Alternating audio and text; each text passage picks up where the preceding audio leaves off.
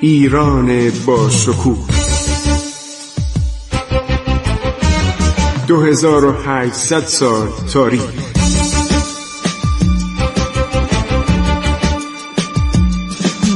عبور از تاریخ.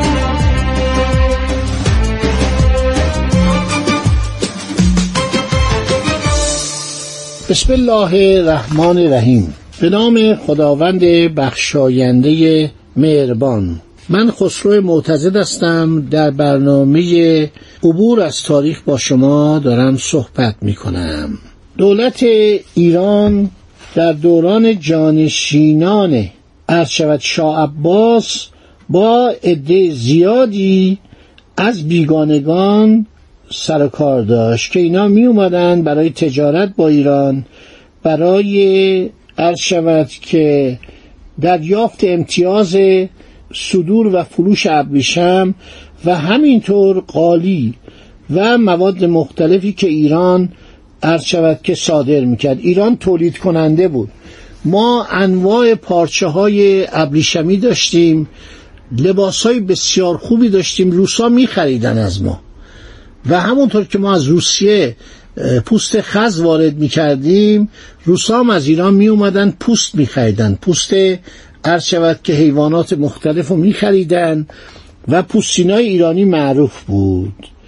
ببینید من می‌خوام یک اشاره بکنم که در زمان عرض شود شاسفی وقتی سفرای دوک هولشتاین اومدن و برای شاه ایران تفنگ فیتلهی با چوب آبنوس جام بلور مرصب یاقوت و فیروزه انبردان ساعت زنگی شمدانی سی شاخه زرین یک جفت تپانچه طلا با قابی قیمتی یک ساعت شنی زیبا یک ساعت بغلی گرانبها که در قوطی زمردین جای داشت یک نشان از الماس و یاقوت پیشکش کردن و دو اراده توپ رو هم هدیه کردن.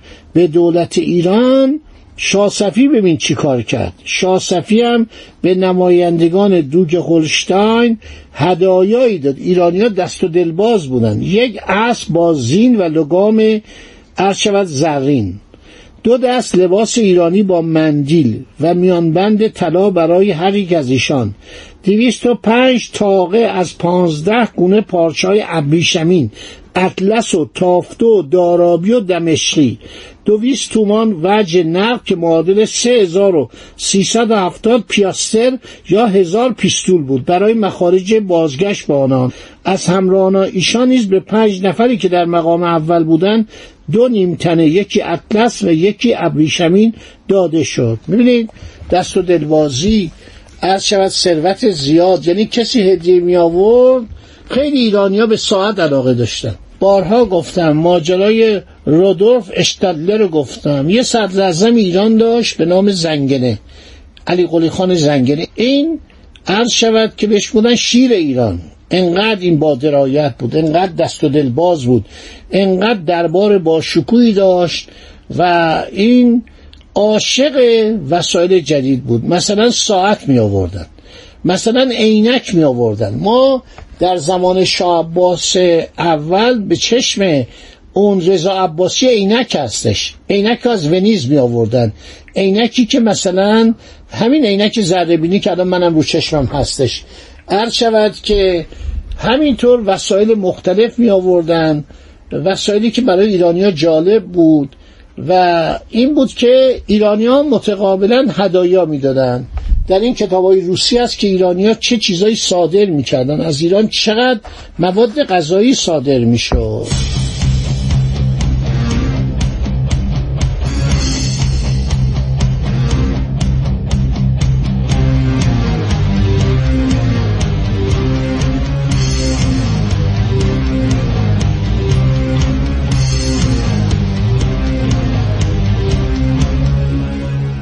خب انگربرت کمفر دکتر بوده. خیلی اطلاعاتش جالبه براتون گفتم.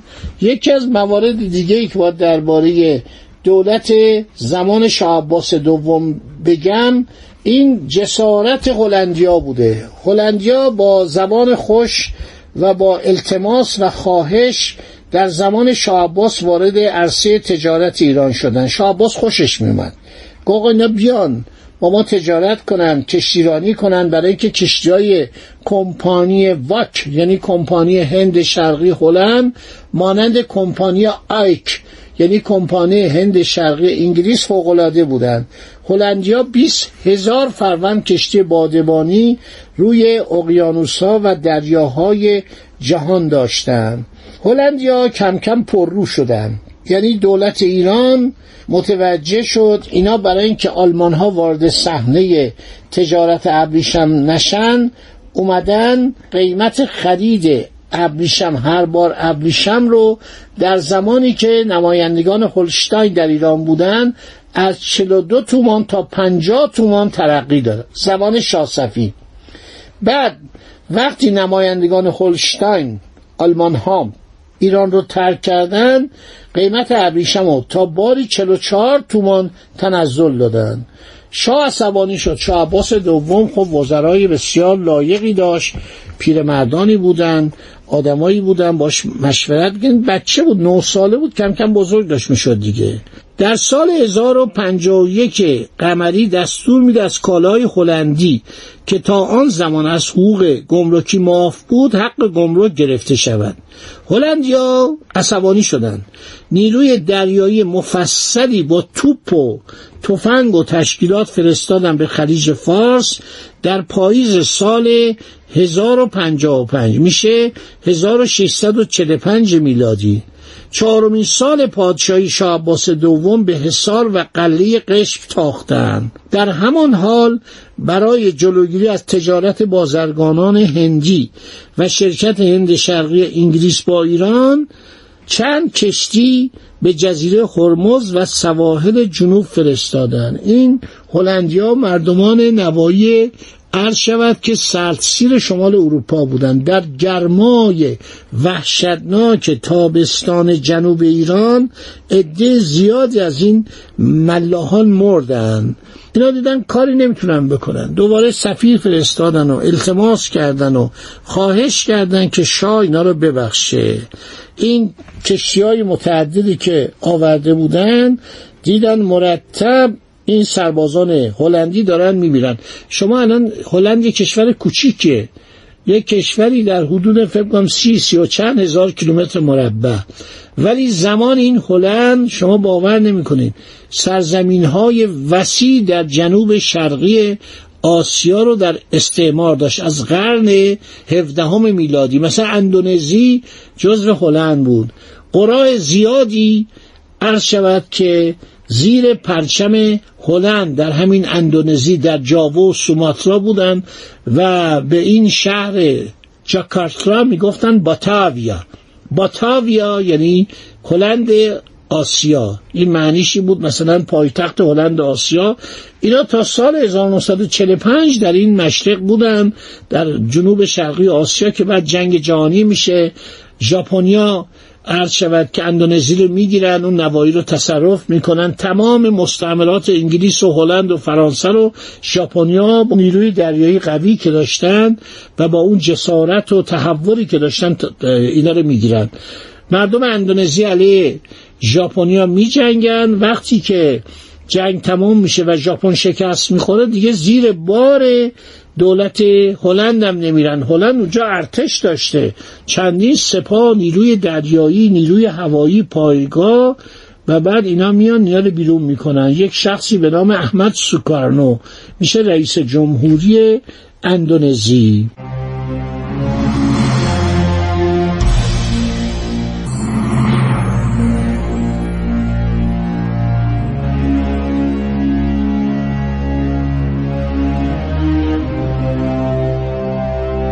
خب دولت ایران اینا رو تنبیه می‌کنه. هر زمانی که اینها می اومدن و جسارتی می‌کردن به جزایر ایران دولت ایران اصلا اعتنا به اینا نمی‌کرد. اینا یه مدتی سفیر میفرستانن اصفهان اون دیوان سالاری ایران پدر این سفیرها رو در می آورد. اینقدر این سفرا رو در اصفهان نگه می داشتن. اینا با نهار بخورن شام بخورن هزینه کنن خانه اجاره کنن. هر دفعه می‌خوان برن شرفیاب بشن به حضور شاه یا به حضور صدر اعظم باید هدیه ببرن پیشکش ببرن و وقت به اینا نمی‌داد. شاه عباس دوم می‌گفتن الان علی حضرت ماسندرانه الان تبریزه الان نمی‌دونم در نواحی مرکزی ایرانه اینا رو بیچاره و بدبختشون می‌کردن. این بود که شاه عباس دوم دستور داد که آقا ادویه نخورن مردم. چون هلندیا ادویه می آوردن شما این کتاب های ویلیام فلو رو که چند برنامه پیش صحبت کردم یکی مربوط به تجارت هلندیا با ایران اصل صفویه. مردم ایران خیلی ادویه دوست داشتن. ادویه هندوستان مهمترین کالای هلندیا بود. شاه برگشت گفتش که ما در ایران گیاهانی داریم که به مراتب از فلفل و میخک هند تندتر و گرمتره. هلندی ها 2500 خروار در سال ادویه در ایران میفروختند. با پول آن بهای ابریشم را میپرداختند.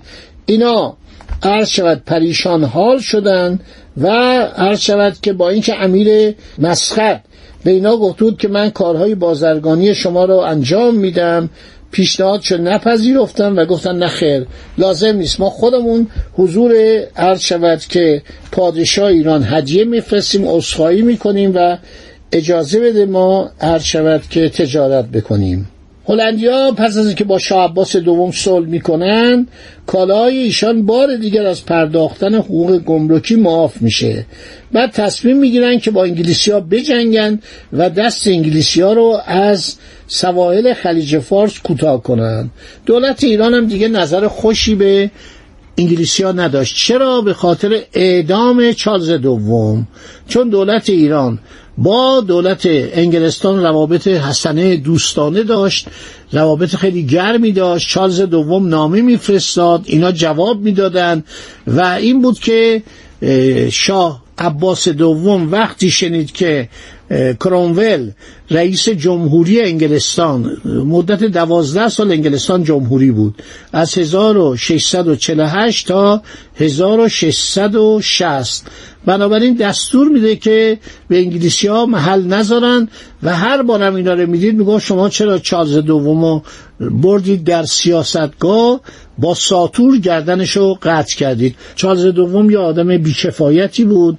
فقط نکته جالب اینجاست که خیلی لباس ایرانی رو دوست داشت. شما الان این تاریخ سایکس رو بخونید جنرال سر پرسی سایکس میگه آقای چارلز دوم دستور داد که لباس ها باید مثل ایران بشه. انقدر لباس ایران قشنگ بود. چارلز دوم یه امریه صادر می‌کنه و میگه که من دلم می‌خواد که دربار انگلستان عرض شود که لباس ایرانی ها رو بپوشن. اینا یک کفشای ساغری داشتن خیلی خوشگل. یک قبا و ردا داشتن. اینم عاشق بود. یعنی این آدم انقدر از این لباس ایرانی تمدن ایرانی خوشش می اومد که دستور میده عرض شود که مردم انگلستان درباری های انگلستان لباس ایرانی بپوشند صفحه 336 337 تاریخ ایران نوشته سر پرسی ساکس جنرال سر پرسی ساکس ترجمه سید محمد تقی فخردایی گیلانی. من صحبت هایی که اینجا می‌کنم همش مستنده. یعنی بنده اینجا برای شما قصه نمیگم تاریخ دارم میگم. لباس ایرانی که چارلز دوم در انگلستان اختیار نمود. خب دوستان عزیز باز هم سخنان من طولانی شد. از شما خداحافظی می‌کنم. انشالله تا برنامه بعدی. عبور از تاریخ.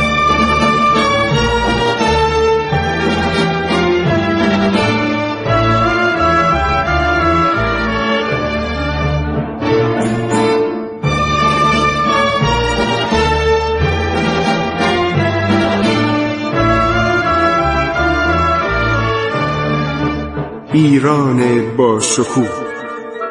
2800 سال تاریخ. سرگذشت ایران ما به روایت خسرو معتزد.